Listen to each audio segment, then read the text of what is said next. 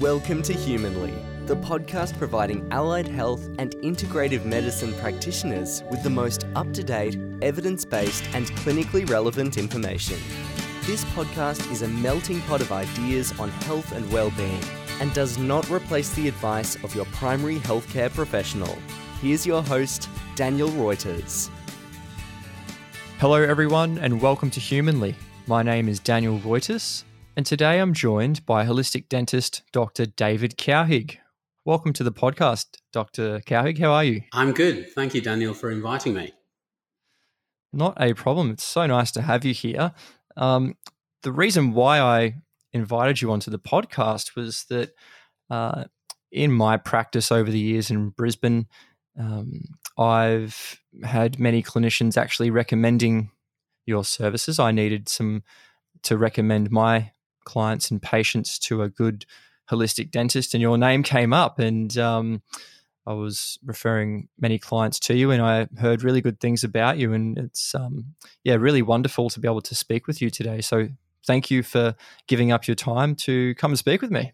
Look, thank you for all those referrals. Um, I hope I've been helpful along the way. I mean, we've been I've been in Brisbane for 22 years now, so I had a practice in the city for 10 years um, which was called Queensland Holistic Dental. And then we rebranded and moved to the Gap 12 years ago. Uh, and we've been dental wellness for 12 years, and uh, it's been working well. And you weren't always in Australia, were you? You actually did your training over at King's College in London, is that right? I did, yes. Yeah. And then I worked in London for 10 years um, first of all in the hospital system, doing oral surgery and uh, um, some periodontal, uh, six months of periodontal um, department. Uh, and then after that, working in practices, um, a little bit of National Health Service, but mainly independent private practices, uh, where I be- got exposed a little bit to a practice I was working in in Crowborough on the top of the South Downs uh, to mercury free holistic dentistry. And um, uh, that just opened my eyes a little bit. And at the same time, I was um, planning to move over to Australia. Um, and when I came over here, uh, I was looking to buy a practice, but I also had an opportunity to do a uh, fellowship in nutritional and environmental medicine with ACNEM. Um, and the two things just tied in perfectly. Uh, and I decided that my practice was going to be run with these philosophies integrated throughout. So, um, along the way, I've incorporated a number of different principles that uh, are purely focused on the oral health of my patients. And was there anything similar to that over in London with um, ACNEM and holistic dentistry, or do you find that it's a little bit um, more widespread here in Australia? Or I know it's uh, it was very limited in England as well. There was uh, some small groups, and there still are some small groups of like-minded practitioners who were were looking a little bit beyond uh, what was taught in the dental school and uh, incorporating some integrated practices, um, working with different integrated practitioners. But I mean, the word naturopath wasn't in the yellow pages uh, when I was in England. It just the word didn't ex- didn't exist. Uh, so you can see how when I came over here, the, it was very very different. Um, but still, the dental side of things, um, there weren't many holistic or holistically minded dentists uh, in in Australia as well. Yeah, interesting. What actually got you first interested in holistic dentistry? Oh, well, uh, I think maybe I had a test one time um, of a heavy metal test. Somebody suggested because I was a dentist that I have a heavy metal test, and I um, I was shown to have a high level of mercury and a high level of lead in my system, um, which the two go together and magnify each other. Uh, so I spent some time doing uh, natural chelation pro- um, processes, and really my lifestyle from then on uh, has um, reduce that markedly and continues to uh, continue to work on that to continue um, reducing that that load that I had from working as a dentist in England initially, and actually having amalgam in my own mouth, having gold in my mouth, having a combination of different metals. It all uh, had an effect on me, uh, and that made me realize that there was a different way of working, and I wanted. I, I've, I felt passionate. I found a passion about learning about all the different aspects of how I could provide a service that didn't involve this, that optimized the patient's health, optimized my health, optimized my staff's health, um, and it's just gone from there, really. And for most people that are listening, I'm sure they're familiar with what a holistic dentist is, but there probably are some clinicians who may not be familiar with that term. So, would you be able to explain what a holistic dentist is and um, you know what the sort of main principles are as uh, behind their practice? Yeah, look, I mean, the word holistic is pandered around quite a bit now. There's a lot of uh, practitioners calling themselves holistic um, as a marketing tool, really. So it is important to sort of understand the principles of accepting that what's in your mouth and the structure and architecture of your mouth can have a, an impact on your health. And also, your health can have a marked impact on your mouth. So, I mean, that's the most simplistic way of working with it. So, uh, your mouth can have an effect on your digestion, eh, your effect on breathing, sleeping, um, pain, uh, toxicity, um, inflammation. There's a whole range of things that your mouth can affect your body, and becoming and it's becoming more and more clear that it it is affecting the. It's being partly responsible for most chronic illnesses today. So it's an acceptance of that.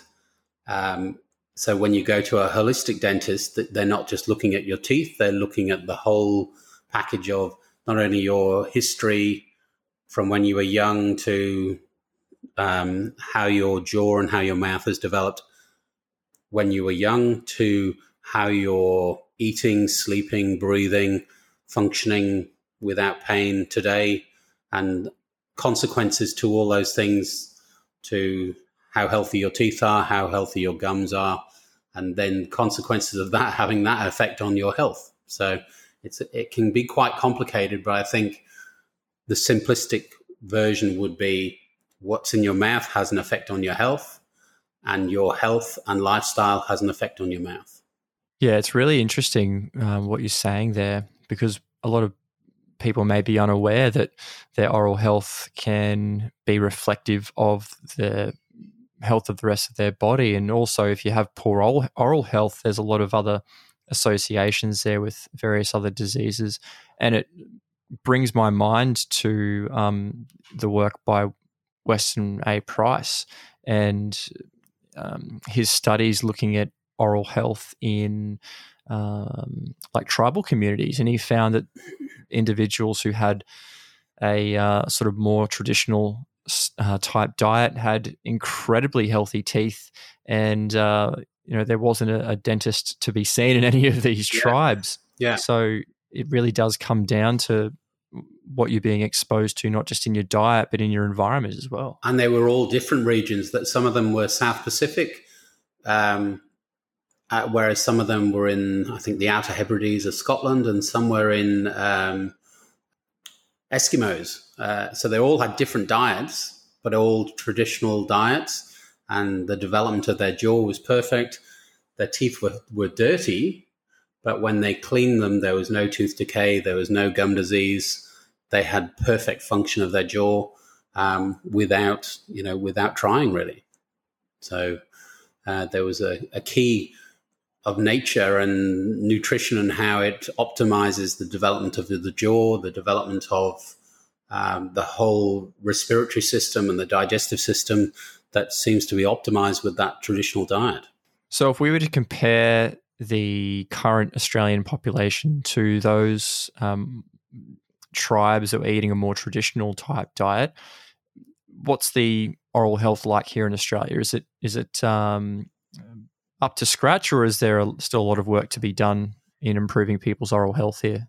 Look, uh, you know, I come from. I mean, my practice is in Brisbane, so I'm uh, I'm only seeing Brisbane. There are a lot of dentists who work um, in distant communities that the uh, socio-economic situation then means that the diet of of these people of the children and the adults is um, is not as good. There's more sugar involved. There's more processed foods and then they're at a higher risk of, of dental issues. Um, but you know, having come from England, uh, where there isn't a real appreciation of of uh, in general of the importance of dental health. Um, Australia is much better than England. Um, there's a lot of people who want to have a nice smile. They they want to have a healthy mouth. Um, but there are still some restrictions. Obviously, the diet in Australia is far superior. You know, the the the meat is good quality. The uh, all of the food groups are all really uh, of good quality. But then there's the um, the the McDonald's and the uh, the fizzy drinks. They're the sort of things that are really causing problems with the mouth, um, with the high sugar content and the high acid content and the processed foods. So, so really, yeah, it's it's. Um, I see a lot of patients who are very committed to health. So, in general, the majority of them have actually got fairly good teeth. That's really good to hear. And when I originally um, got in contact with you, you were mentioning uh, a thing called oral fitness and I was like, "Oh, what's what's this? I've never heard of this before." I was really excited to learn a little bit more about this.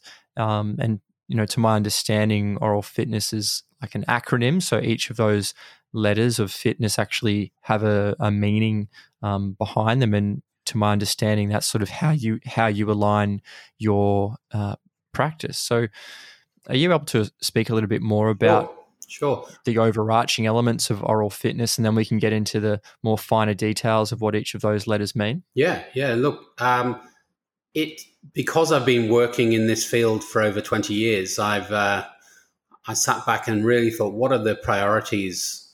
What are the priorities that um, that I deal with every day? And really, uh, I played around with the, the the systems that we use and uh, came up with that acronym for the oral fitness plan. It was designed initially. Uh, I was doing a lecture to a group of doctors with A5M, the anti aging uh, conference in Melbourne. Uh, and it was a way of actually showing integrated practitioners uh, a simple way of thinking about the implications of oral health when they're devising a treatment plan for their patients. So, um, but it could also be incorporated in a way of actually, you asked me about holistic dentistry. Most dentists don't understand what holistic dentistry is. They just think it's all, you know, um, it's not serious dentistry. Whereas this oral fitness plan gives them a an outline of all of the aspects of holistic dentistry that are taken seriously, um, which achieve a healthy, um, happy patient, which is the basis of a successful dental practice, really. So, um, so the oral fitness, it's an acronym. the F is really for function, the function of the jaw. There's a lot of functional medicine and functional dentists about, but the function of the jaw is such is something we take for granted. Um, and yet, if things go wrong with the function of the jaw, it leads to a lot of pain, a lot of discomfort, and a lot of complications which leads you car into the chiropractor's office or the osteopath's office because something's going wrong with the jaw. So uh, the other um, F, the other F stands for the flora, which is the oral microbiome, and the balance of the oral microbiome uh, is so important, so that the p the pH of your saliva that bathes the teeth is in a a, uh, a neutral situation so that the oral microbiome is balanced. So that's, we'll talk more about that later. Um, the I is for inflammation and infection. Now, inflammation is referring to not only gum disease, which is a disease that is prevalent in probably over 60 or 70% of the population. Um, and yet it doesn't hurt. So nobody's aware that they, they unless they, you know, their gums bleed, but they don't really appreciate it as a, a disease that can cause systemic issues. Um, I didn't realize that, that you can have inflammation in the gums and it's um, not painful. Well, no. I mean, your gums, if you brush your teeth, if you have gingivitis, which is the early sign, which is a, re- a reversible sign, then if you brush your teeth or if you floss and your gums bleed, then you've got a problem. I mean, the, the soft tissues in your mouth, uh, in between the teeth and around the teeth, are about the same surface area as the palm of your hand. Now, if when you shook somebody's hand, your palm of your hand bled, well, you would expect that that would have some sort of effect on your whole body because it would it would be angry, it would be sore, and your lymph nodes would probably be up in your armpit because it would be so sore. So you imagine that in your mouth. If your gums are bleeding, your body's reacting to that all the time. But when it progresses, and if it's if nothing's done about it, and it progresses to gum disease or periodontal disease, it often doesn't hurt, and yet there are an accumulation of really nasty anaerobic bacteria that can be linked to a lot of chronic illnesses, and more and more studies are showing the links with these bacteria and major, major illnesses, which we, again we'll talk about a little bit later. And then the yeah, absolutely. And then the infection is a progression from the inflammation, where periodontal disease often leads to infections in the mouth. So it's a systemic infection. But then you've also got infections from potential partially erupted wisdom teeth that are constantly a source of bacteria in the mouth, affecting the oral microbiome. Um, and then there's root canal treatment. There's root or dead teeth. So if you have a dead tooth, then it's a dead thing in the body and your body will be fighting it. But different bacteria grow on dead things, and those bacteria cause a systemic problem as well. So if there's any infections underneath any root canal treated teeth, then that again has a potential challenge on the whole body. So they're, they're the sort of the the instead of talking about um, root canals, we talk about infections, we talk about inflammation, and we want to address that. Then the T is for toxicity, which obviously we talked. You talked about amalgam and your patients, um, but the mouth de- dentistry has generally used a lot of different metals in the mouth. We they're often using uh, amalgam, which is fifty percent mercury, thirty percent silver, and then some tin and copper. Uh, so there's a combination metal uh, which unfortunately will release small amounts of mercury all the time when it's heated, when it's chewed on. Um, but then there's titanium, there's gold, there's titanium alloys. So there's a combination of metals in the mouth that can create a little battery. Uh, and there's a, I think called galvanism, electrogalvanism, which the more potential between the teeth, the more risk that mercury again increases release from the amalgams, which then obviously can potentially cause problems. so there's a number of different metals and different things in dentistry uh, that have a potential for toxicity. Even things like stainless steel. A lot of women, that's nickel, which uh, a lot of women are very sensitive to nickel. So if they have an orthodontic band that's nickel, um, and then another metal's put in the mouth, then there's just potential for um, for issues which we want to eliminate as much as possible and try and create a metal free mouth. So that's the. So sorry. Sorry to interrupt you. I was just going to ask: Is that something that you assess your patients for in your practice, or do you um, refer on for someone else to investigate heavy metals and toxins in the body? Yeah, look, uh, we don't do any heavy metal testing. I think that's that's stepping out of the realm of dentistry. Uh, that's where we work in a team with integrated practitioners and naturopaths who can do those tests and using things like uh, the quicksilver tests and the, a, a, number of different uh, chelation challenge tests.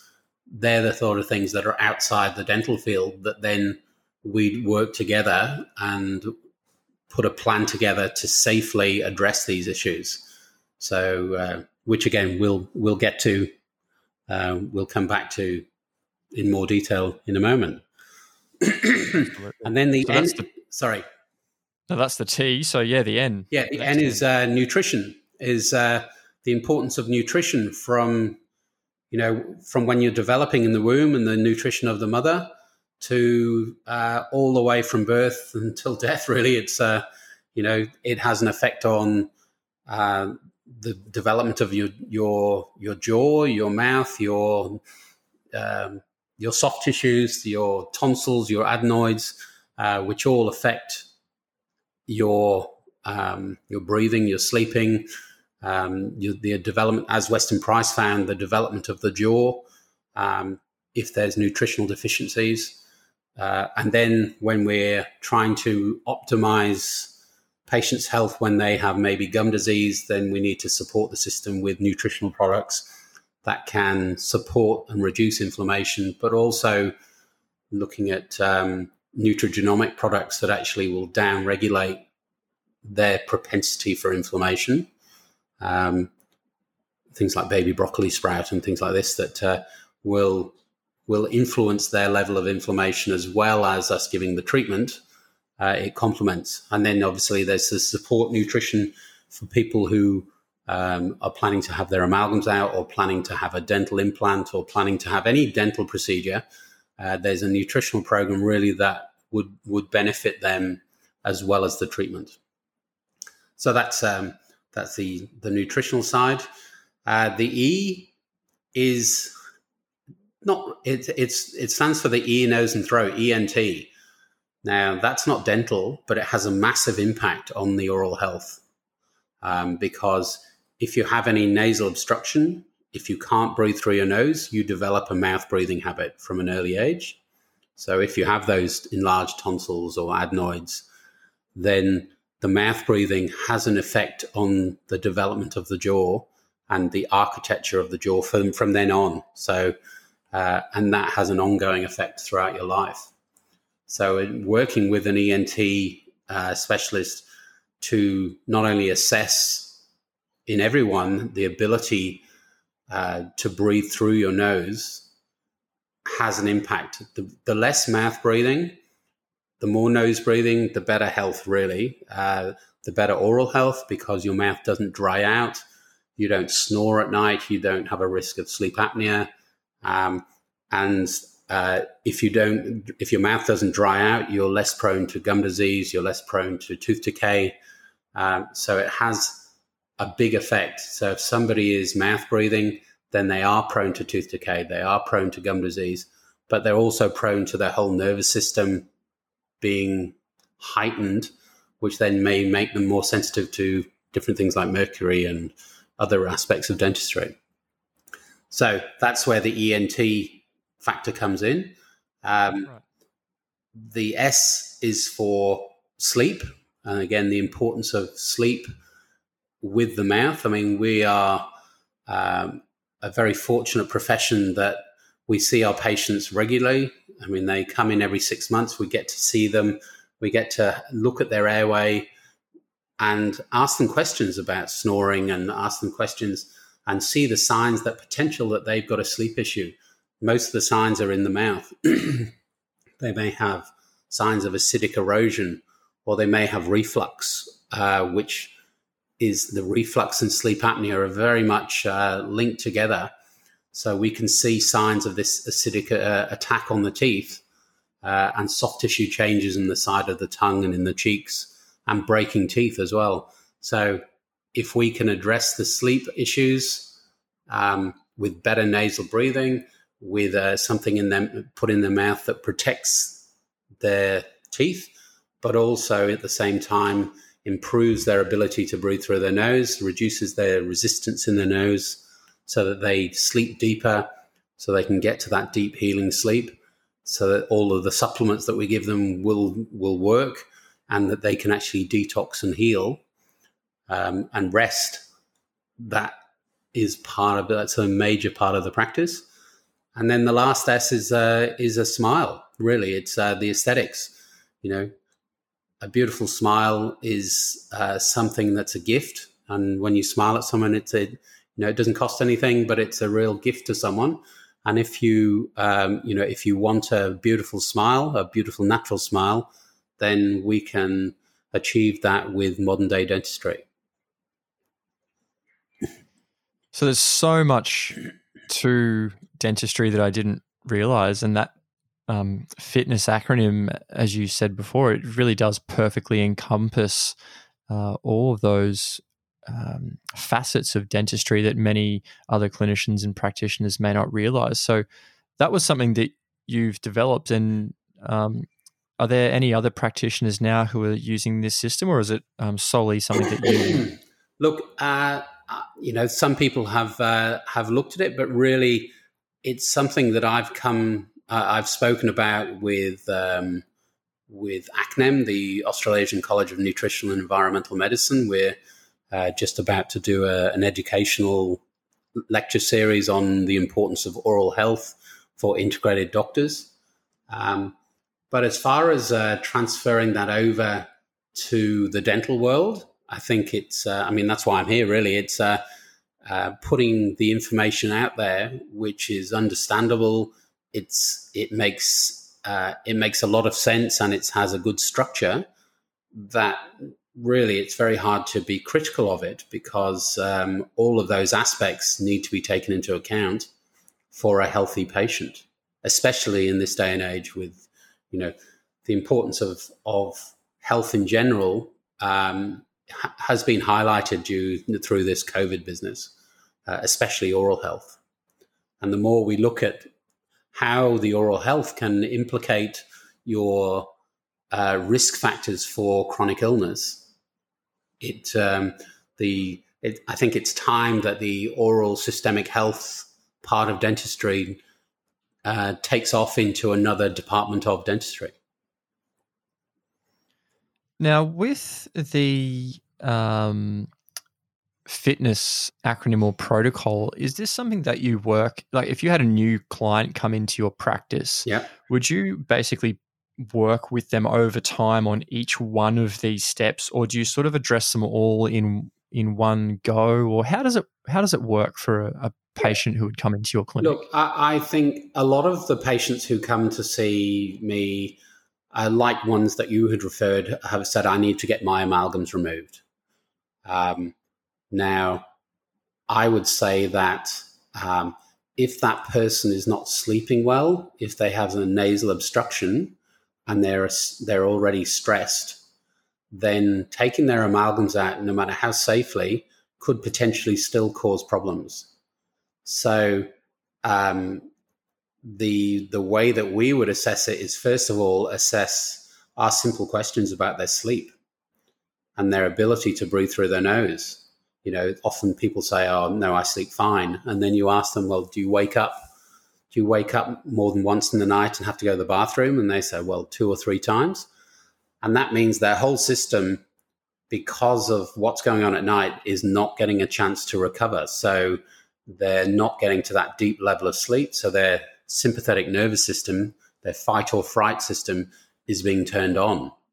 And when that's being turned on, there's a process of clenching of your teeth, which then often uh, makes things even worse when they're clenching their teeth. So their body will adapt to try and optimize their airway. And the only way of doing that is sliding their jaw forward, which then wears the front teeth. So people, so their front teeth get shorter. So all of those aspects. Um, so if we see people who have got shortened front teeth and they know that they clench their teeth, well, then we, we there's a good indication that they have an airway issue and they have a breathing issue at night, and that's probably the priority to try and work with, maybe to um, talk to them about training to breathe through their nose, maybe visit an ear, nose, and throat specialist to check that there's no deviated septum, there's no obstruction, uh, and then do some exercises so that you can teach them how to breathe through their nose. um, potentially with maybe some sort of splint in their mouth that opens their bite and allows their tongue to be in a better position so that they can breathe better. So that's where the use of splints and soft soft mouth guards uh, can benefit the sleep and the breathing, which then allows the patient to um, to sleep better, to recover, to absorb the supplements that they're taking from a naturopath or from whoever. Um, and then we're in a better position to say, okay, now we can work out, work and work a plan of safely removing the amalgam fillings, for example, and replace them with a um, a strong white either resin, which is a Bis-GMA free resin, uh, or a ceramic filling or a ceramic crown or something ceramic, but no metal. Um, and we use a a smart protocol, and we talk about how the smart protocol is the safe mercury amalgam removal technique that's from um, America. The International Academy of Oral Medicine and Toxicology have devised a a smart protocol which uh, you get certified to uh, to follow the guidelines where we protect the patient, we protect the, uh, the dentist, we protect the staff. Um, we make sure that nothing, when we, we isolate the teeth we're working on, so no bits of the filling go down the patient's throat. We put a nose piece on the patient so they're breathing oxygen while we're carefully and quickly removing the mercury filling. And there's a high suction taking away the large pieces and all of the pieces of mercury also, there's a filter close by to the working surface that's sucking any potential mercury vapor that may be created away from the working surface into a mercury filter. So there's quite a uh, an integral a, a uh, it's not complicated, but it's structured way of actually putting that patient through that process uh, in a methodical way. But I would we wouldn't jump into that straight away unless they were breathing well and sleeping well and nutritionally were supported. Um, but the other aspect, uh, we would always suggest a visit with the hygienist to actually address the inflammation, to, uh, to address that gingivitis or the uh, to make sure that you don't have any periodontal disease because of the aspects of systemic inflammation and risk of systemic infection from that process as well. So in a simple form, making sure they're breathing and sleeping well, see the hygienist so that they address the um, the gingival health, address the support around the teeth, and then in a methodical way optimize the rest of the mouth structurally first by carefully removing any mercury amalgam after the integrated practitioner's done some tests and shown uh, there's a reason to do that um, and if the patient wants to have them electively removed, then we safely do that and we replace it with something uh, that's strong, that's white. And then after that, that would be the time then to look at the cosmetic side because modern day dentistry, you know, if somebody wants a beautiful smile as well as a healthy, healthy mouth, then, you know, there's lots of possibilities with um, the digital smile designs that we do that uh, we can mock up exactly what the patient wants, and then we can duplicate it in the mouth with very fine porcelain veneers or uh, or whatever they want, really. So that's. I was just going to say it's fascinating about that smart protocol that you mentioned uh, many years ago. Just thinking back now, I it was probably whilst I was studying.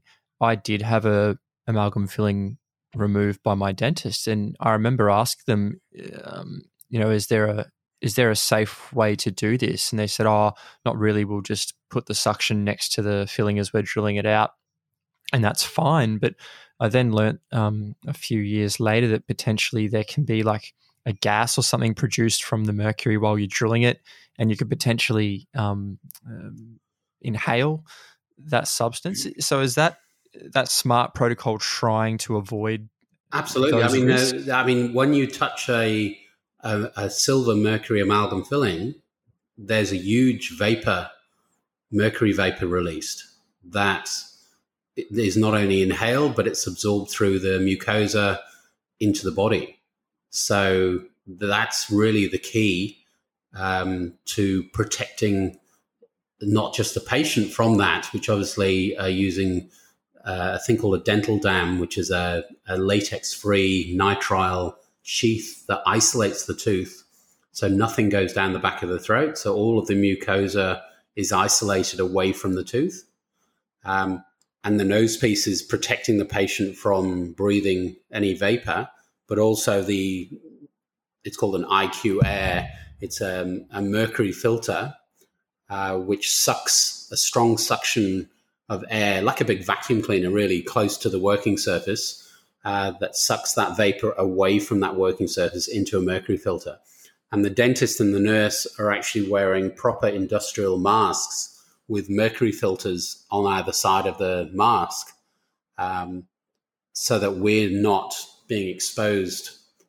As I said before, I knew none of this when I was working and training and having amalgam put in my own mouth and putting amalgam in and being exposed massively when I'm cutting it out as well. My levels were high and everyone is at risk. No one is, no one is uh, impervious to the effects of mercury, unfortunately. So that's another really interesting point when you think about holistic dentistry. It's not just about the patient, it's also about the dentist and the, the dental nurses who are performing these procedures, protecting them as well. I've never really even considered that before. That's fascinating. Well, look, the dental nurse has been exposed far more than, I mean, I would say far more than the dentist because in the past they actually used to mix the mercury amalgam with a little cloth in their fingers. So they would get huge amounts of exposure of mercury, which has been shown to not only affect their fertility, but then their next generation as well. So it has uh, it has a massive impact on the uh, on women's health.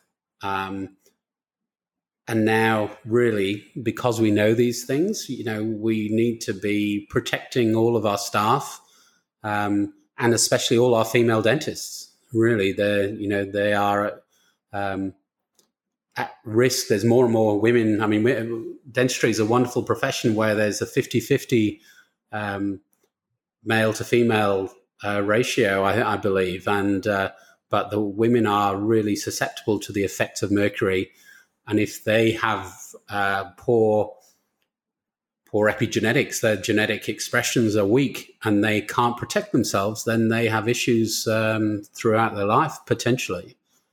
So going back to that um, process, it's really a responsibility to protect the, the staff members, protect the dentist, and protect the patient. I mean, the the FDA have just um, a couple of months ago changed their stance on mercury, and they're saying that mercury should not be uh, put in any pregnant women, any woman who might be wanting to get pregnant, which pretty much means any woman who's of fertile age, um, any uh, person with kidney issues, uh, any person who has uh, a risk factor for sensitivity to mercury, uh, and anyone who has uh, pre existing conditions of a neurological illness, whether it be Parkinson's, Alzheimer's. So, in effect, um, as a dentist, we should be doing epigenetic tests on our patients to make sure that they're not at risk of all of the Alzheimer's uh, and all of the neurological issues that they can deal with um, heavy metals, they can produce glutathione, and you know, and we should be checking for kidney function as well before we remove an amalgam. So when you when you start looking at what the FDA are now saying that uh, we still shouldn't be removing amalgams electively, I tend to agree as if there's no smart protocol used. And if an integrated practitioner or a nutritional guidance isn't used, um, I think the patient will be exposed quite markedly. So um, it's certainly that's where there's you know there needs to be almost a paradigm shift in in the dental field, which is where the oral fitness plan may come in. Who knows? Yeah, it certainly sounds like a very comprehensive um, protocol. And I'm just thinking now, I've actually got a mercury filling in my mouth. I'm thinking, geez, do I actually need to go and and um, have this out? But if people do have them, the FDA is saying it's okay to leave them. Well, uh, you know, I, the FDA are in a position they've they've heard the evidence and now they are um, trying to deal with you know looking at the masses of, in the world uh, um, um, the safest way of dealing with it. So uh, I, I, think in some ways, if the smart protocol is not used, then optimizing nutrition, optimizing gut health, optimizing uh, again breathing, sleeping, all those aspects yeah. uh, become a priority if you're leaving that filling in your mouth. Yeah, fascinating. So much to think about there. Uh, there was a few other things as well, Dr. Cowhig, that I was contemplating whilst you were describing the fitness protocol. And one of those was thinking back to when Weston A. Price was doing his work and finding that um, a lot of the people he was looking at had quite good structure with their teeth. They seemed to be quite straight. And as you mentioned, they were just a bit dirty and they just need to get cleaned up. What then is the thing that's causing people's teeth these days to become so crooked or to lose structure in their jaw? Um, is it our diet? Is there something else potentially affecting the, the structure of the mouth? Well, look, uh, certainly uh, diet plays a major role. I mean, uh, Weston A. Price talked about uh, Activator X, which uh, he didn't really know what it was, but it seemed to be an essential part. Um, and it was it's actually vitamin K2, which you get from uh, things like butter, uh, organic butter. Um, very good source. Uh, he was really talking about the importance of fat soluble vitamins, the vitamin A, D, K2, which he called Activator X, and vitamin E, and how important they were in the development of the jaw and development of the body, really. Uh, but I think also modern day is exposed to a lot of toxins uh, that the body has to deal with, whether from a young age uh, or dietary allergies, the different foods that people are eating that their bodies are reacting to, um, tonsils and adenoids uh, are becoming more inflamed in more more children, which then stops them from being able to breathe gently through their nose, especially at night, because their airway is obstructed in their nose because it's just there's a blockage. And what that means is you develop a, a, a means of survival, really, where your tongue sits down on your bottom teeth as they're developing, and you mouth breathe. So as your tongue is sitting on your bottom teeth and your mouth breathing, there's no force going upwards, upwards towards the roof of your mouth. So there's um, the muscles on the outside of your cheeks are still developing, and so there's a force inwards. So instead of having a big, broad, developed jaw like you see in Samoa and Tonga, and these beautiful big smiles of these um, genetically gifted people, um, the the muscles are push the the jaw. So instead of that steep barn, it becomes a, a steep cathedral roof. And if that gets dramatically worse, then it, it almost gets like a V shape. The whole arch becomes a V shaped. Now your lower jaw is one bone that just tracks into whatever's on the top of the mouth. So if you have a smaller upper jaw, your lower jaw will get tracked into that. So your tongue gets trapped into a smaller space. So then when you lie down on your back and you fall asleep, you uh, you're even worse. Your body is under more stress, and then you push your jaw forward for, uh, to actually open your airway. So there are those forces that are having an impact on how the jaw is developing, as much as the nutritional side as well but we need the nutrition, we need the good food with no toxins, with no chemicals in it that our bodies are reacting to.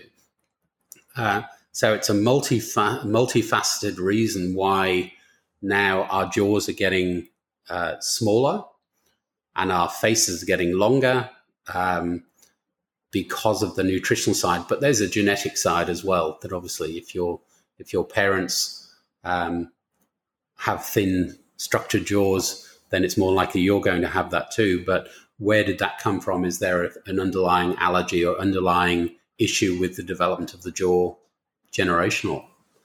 Um, so I think that's where the West, Weston Price looked. They all had a high fat diet in those uh, those native um, civilizations, uh, high fat, um, not a lot of um, of carbs at all. So it's completely different to to the diet now.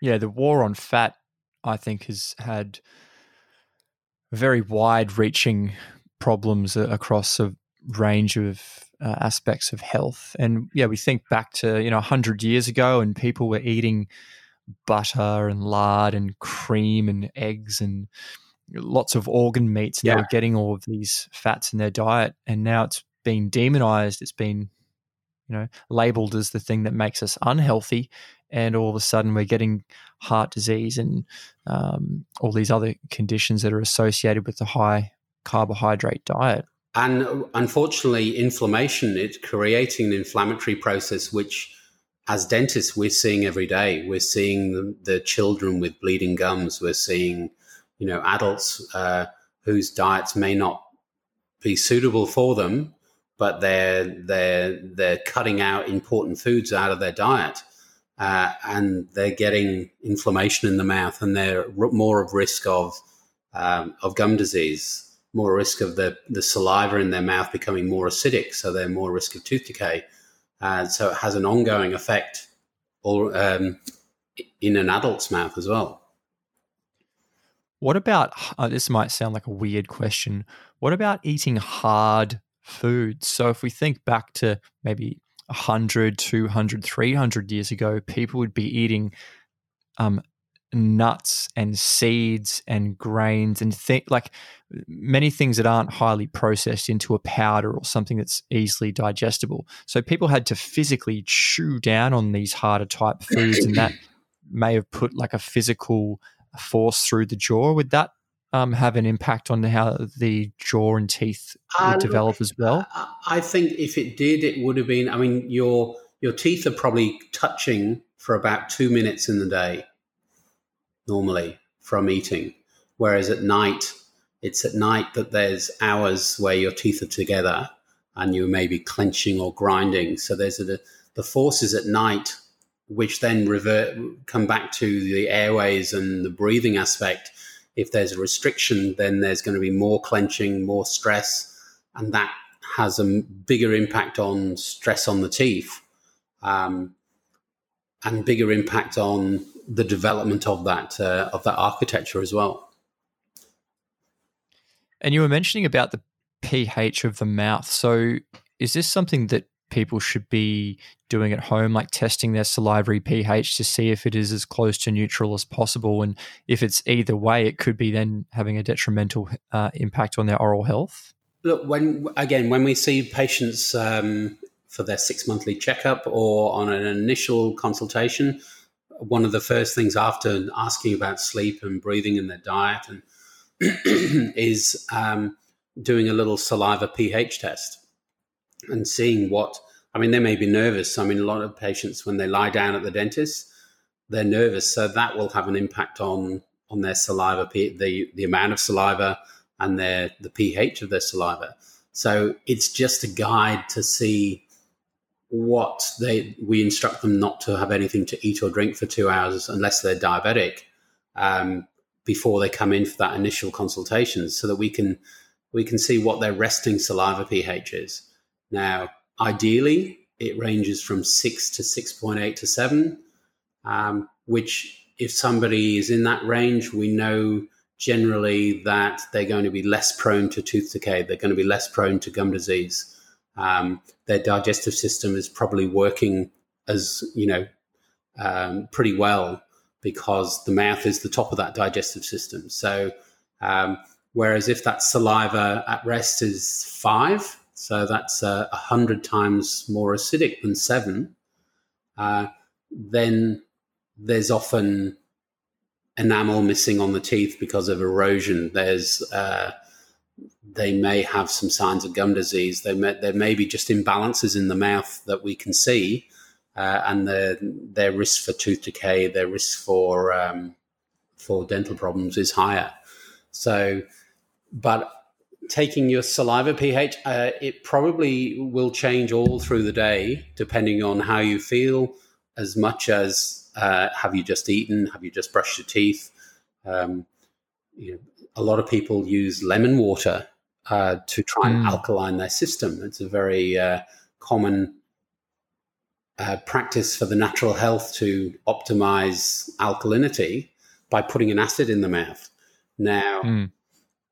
We see a lot of detrimental effects from that habit, um, mainly because it may have a positive effect on the whole uh, system and in whether it stimulates the the parasympathetic, the vagus nerve at the back of the tongue um, by putting an acid in the mouth and the body buffering that very, very quickly.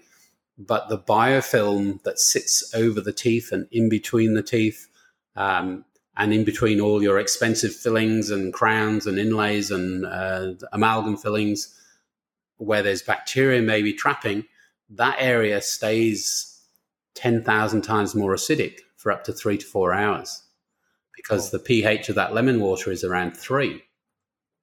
So if you're doing that every day and you're not changing and making a concerted effort to alkaline your mouth straight away afterwards with either a bicarb of soda solution that's got a pH of 12, 11, or 12, and just bathe your mouth with it, then you're at risk of weakening all the structures, especially the enamel on your teeth, and then if you go and brush your teeth, the enamel will slowly disappear over the years because uh, it's got this acidic biofilm on it.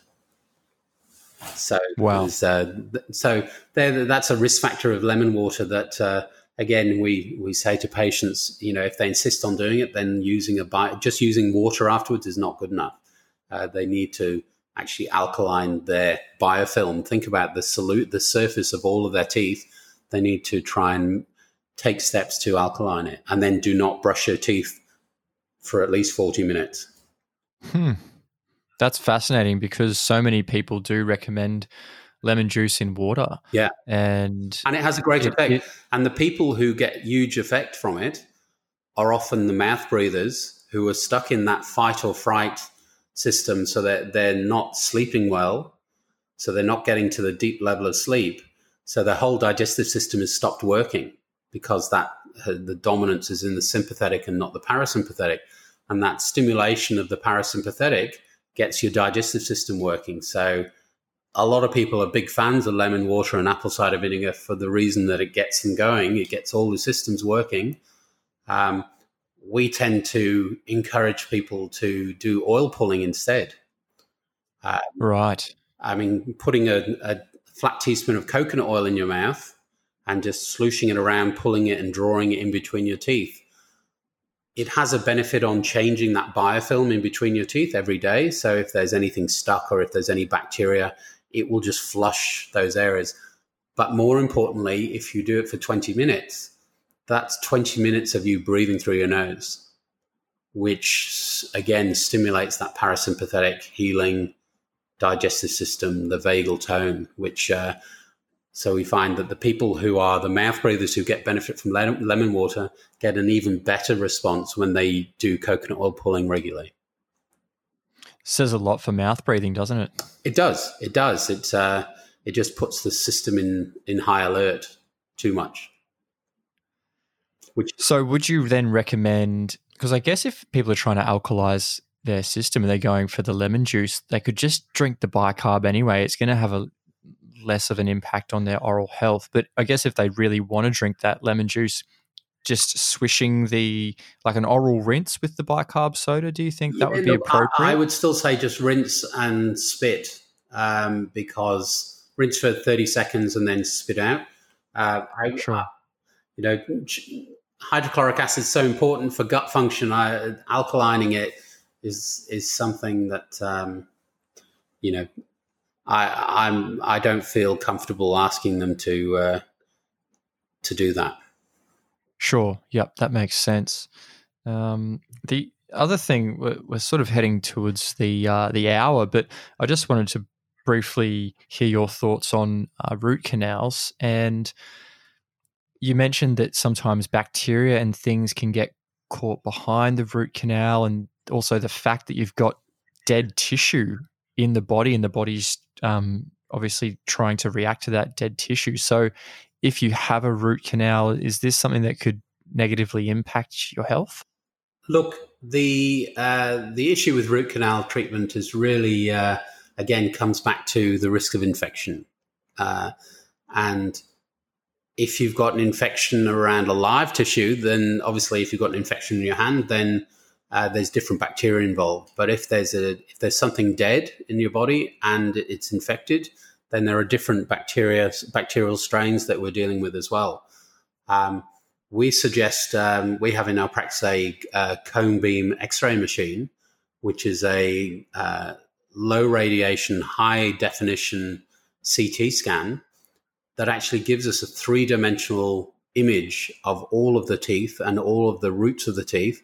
And if there's any pathology or any infections at the end of any of those root canals or uh, any teeth that maybe not root canal, but maybe there's a dead tooth that has an infection that's not hurting, it will find the unseen really. and we can take steps to actually take seriously addressing that infection. Um, endodontics or people, there are specialists who do root canal treatment. That's their job. Their job is to save teeth. Um, and in, in most cases, it saves a tooth. Um, but sometimes there's complications. But the risk of having a low grade infection is always there.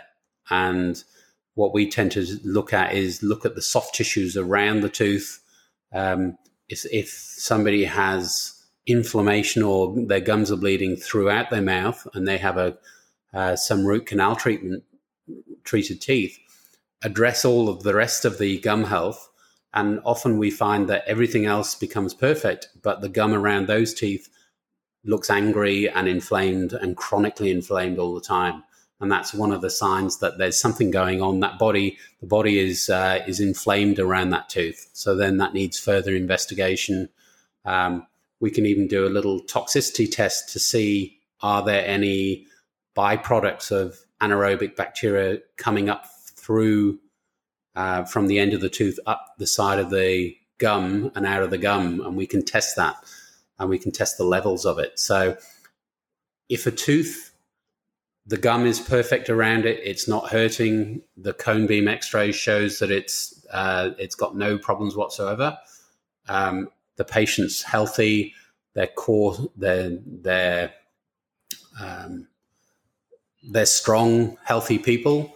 Then we would say, look, you know, keep keep doing what you're doing. Keep uh, you know, make sure that you're breathing well, you're sleeping well, and all those other aspects we talked about. Um, but if somebody has uh, a weak immune system and they're chronically ill, then it's important to rule out that they haven't got an underlying infection which isn't hurting that's uh, that may be in their mouth. Uh, and that's where the advanced technology now can give us a clear view, and then we can make an informed choice on what options there are um, as far as if that tooth needs to be removed. What are we going to replace it with? I mean, we um, place zirconia ceramic implants, which are totally metal free implants uh, that would replace a tooth and give you a, a, a, a zirconia root of a, uh, instead of the roots of the teeth, which then we would be able to put a, a crown over the top to give you the tooth back.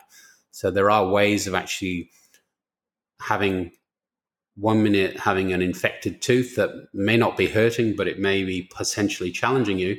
There is a solution to actually remove that, remove the infection safely, um, and place something that is functioning and looks like a perfect tooth again.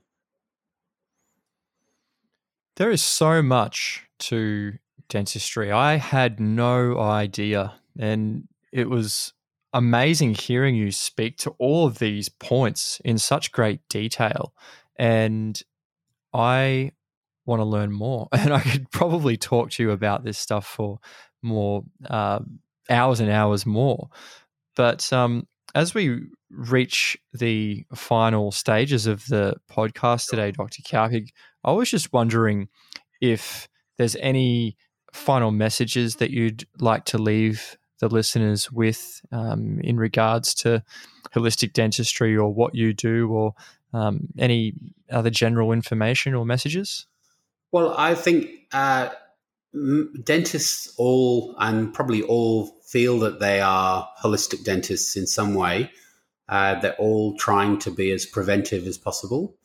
Um, so every dentist who's down the road and local to wherever you are um, should be open to the concepts of having um, uh, having a conversation about um, these issues. Really, um, there are you know there are only a few or a handful of dentists who really grasp all of those aspects.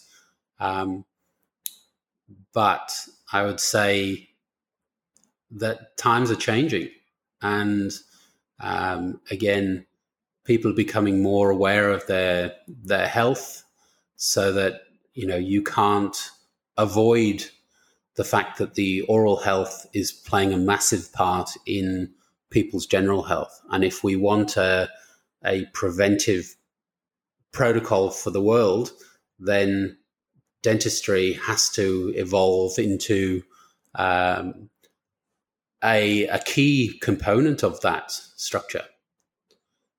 But as far as um, patients concerned, the simple things like uh, seeing a hygienist, seeing a seeing a dentist regularly, seeing a hygienist, look after your gum health, maybe oil pull every day, and see see what it feels like after you know ten days. You'll notice the difference, and then you'll hopefully continue from that. Um, look after the nutrition, you know, things like baby broccoli sprout, vitamin C, zinc, vitamin D3, CoQ10. They're all uh, nutritional things that will support everyone and support everyone in these these COVID days as well. Um, and really, um, there is there is uh, if we can get that message out, then there's hope that uh, dentistry will will change towards that. And I hope that um, you know what we're doing here today does spread some of that message. And I think the message that you've provided has been extremely powerful. And I really appreciate your expertise on all of the matters that we've discussed today. It was such a pleasure speaking with you. Um, I've still got literally another whole page of questions I want to ask you, but I'm I'm aware of the time, so um, maybe we'll be able to get you back uh, in the new year if time permits. Yeah, absolutely, and- absolutely. I, I, you know, it's uh, you know, I've been a dentist for 30 years. Uh, I know most of my colleagues were over dentistry after five years, uh, and I'm still passionate about the whole um, process, really, and how uh, how we can be a massive benefit to our patients' health, and what a privilege it is to see our patients and be able to have a, an influence on their long term longevity, health, and beauty. Dr. Cowhig, if any of the clinicians or practitioners listening today would like to get in contact with you or make a referral, uh, how do they get in contact with you? What's your website? Uh, it's uh, dentalwellness.com.au. Uh, Fantastic. And we're we're oh, in sorry. the gap. We're in the gap in Brisbane, uh, one zero oh five six Waterworks Road in the gap. But there's a contact sheet on our website, um, and probably that's the best way of uh, contacting us. My my email is uh, david at dentalwellness.com.au, and I'd be happy to uh, uh, talk to anyone. That's fantastic. And yeah, once again, I appreciate your expertise and, and the generosity with your time because I know that you have so much happening and um, yeah, you've got a very busy practice. And yeah, any of the time that you're uh, able to provide, um, I really do appreciate. So thank you so much for coming on the show. And yeah, hopefully we can speak again, possibly um, in the new year. Great. I look forward to it. Thanks for tuning in. We hope you enjoyed the show. If you have any questions or comments, head on over to humanley.com slash podcast and join the discussion. Make sure to follow us on Facebook and become part of our growing community of like-minded health professionals. Until next time.